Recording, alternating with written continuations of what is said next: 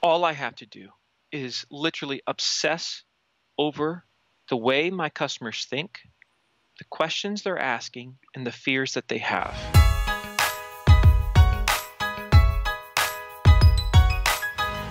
In this video, we're going to talk about hashtag inbound19, magical content, getting the results you want, and so much more. Our guest inbound speaker, Marcus Sheridan. Hey, you know what time it is. All right, Sprocket Talk viewers and listeners, it's your boy George B. Thomas, and I'm back with another episode of Inbound Speaks. And I gotta be honest with you, I'm surprised the world hasn't exploded already because we got two guys who used to be like chocolate and peanut butter back together. it's my man, Marcus Sheridan. So, Marcus, here's the deal in these inbound speaks videos we're trying to get people to understand what room should they be there's a ton of rooms there's a ton of speakers it can get very confusing and so we're trying to get people to figure out hey this is definitely something for me so before we get into who we're going to add value and what you're going to talk about maybe explain to i guess it's like 30000 people like uh, ascending into Boston for inbound. What you do, where you do it, all those good things, so they get to know you a little bit. So uh, first, it's great to be here with my boy Georgie B, and I, uh, I, I, my main profession is I, I speak around the world. I'm a passionate, passionate teacher, and um, I'm also known as a pool guy. I own a swimming pool company, and I have an agency as well called Impact. I wrote a book called They Ask You Answer, and it has become a literal movement amongst businesses all over the world, and it's changing a lot of lives. And so it just came out in a revised format, which I was thrilled with because it's been doing so well. And uh, that's really the story. And oh, I'm an I'm a, a father of four, which you can't you can't skip that one because that's really my most important job. There you go. And and that's the thing, the human element, right? That is the most yeah. important thing there. So Marcus, what I want to do is I want to before we get into your title and, and the nuggets of wisdom, I want to talk about who's going to get the most value. Like when you think of your session, you've you've painstakingly worked on what you want to say during inbound.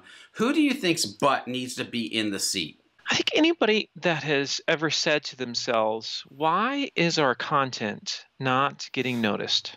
Why are we not getting as much ROI from it as I thought we would have? Essentially, why is it just not working to our expectations? So, if you're a leader and you've thought that, certainly if you're a marketer and you thought that, and you want to know exactly why it's probably not standing out and getting you that, well, let's just call it a spade a spade financial returns that you had hoped for, mm. well, then you need to come to this session. I love it because I hope if you're watching or listening to this, and you're just creating content for content's sake, hmm, might be a little bit of an issue, and you should probably be in the room. So, Marcus, Marcus, your topic it doesn't work as well. It doesn't work as well. Your topic title is uh, magical content. I love that magical content. Seven secrets to content that generates the greatest results. ROI, or as I used to love, you'd say ROI, uh, and lasting impact. So. A couple things here. Magical content. The fact that you got the name of the business Impact in your title, and that it's Seven Secrets, which, but, which, which, by the way, Seven Secrets, which is a holy number as well. There's a whole lot of good going on in this title. So you know how titles and inbound work. yeah. Your, title, eh, you, your attendance rides and falls on your titles, and I, I could literally give a class on how to create inbound talk titles uh, because it makes a big difference, as you very well know, Georgie. Absolutely, without a doubt. So, Marcus, when you think about your talk, like what are some nuggets along the way that people are going to learn? Now, of course, we only want to tease it out because we need those butts to be in the seats. Well, let's just focus on this one, uh, which I think ultimately is the biggest problem that marketers have when it comes to content. Most marketers create content as a marketing tool as a marketing play. Most marketers think video is a marketing tool, as you know. And you can certainly relate to this because you're going to be talking about this. When companies start their content production process from a sales point of view and standpoint, mm. everything changes. Why? Think about it for a second. A few reasons here. Number one, I learned a long time ago that if you want to get something approved in business, you call it sales. If you want to get it rejected or tabled for later, you call it marketing. That's the sad reality of business, folks. It just is, right? Number two, a lot of people say that it takes months for content to start working. Well, that's that's not true whatsoever if you really are producing the right type of content. Because the most important thing you can do with your content is to get in the hands of the sales team and have them integrate it into the sales process. If they are doing that, it doesn't matter if you never get a single organic search for that particular phrase to your site. If it's helping your sales team close more deals and shorten sales cycles, you've got to win.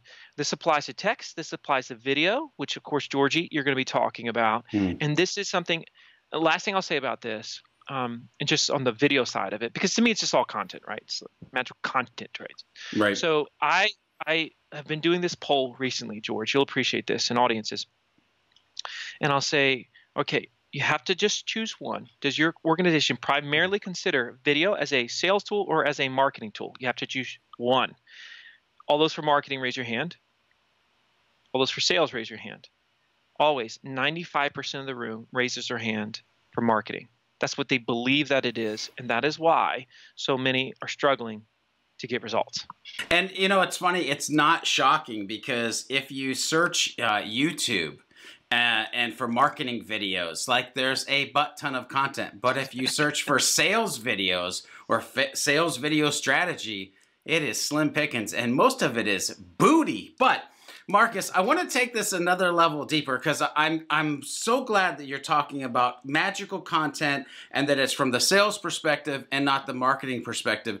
What would you say? And, and I know the answer to this, but I have to ask. What would you say that every sales rep should be doing with their content when it comes to their prospects, leads, and customers? The, the problem is most salespeople first don't even know that they should be integrating it into the sales process.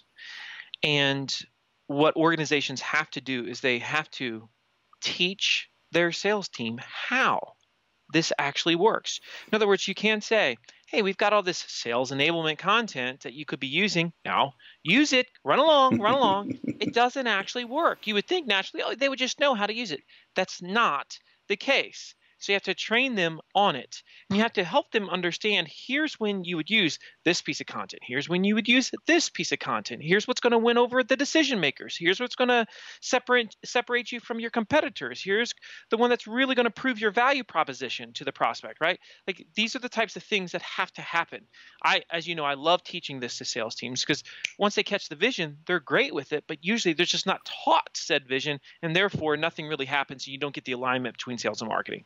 You got to teach them if you want them yeah. to do it. So, Marcus, uh, these 30,000 people, they come to Boston, they sit in your session. Maybe not all 30,000, but we'll take as many as we can get, right? Yeah.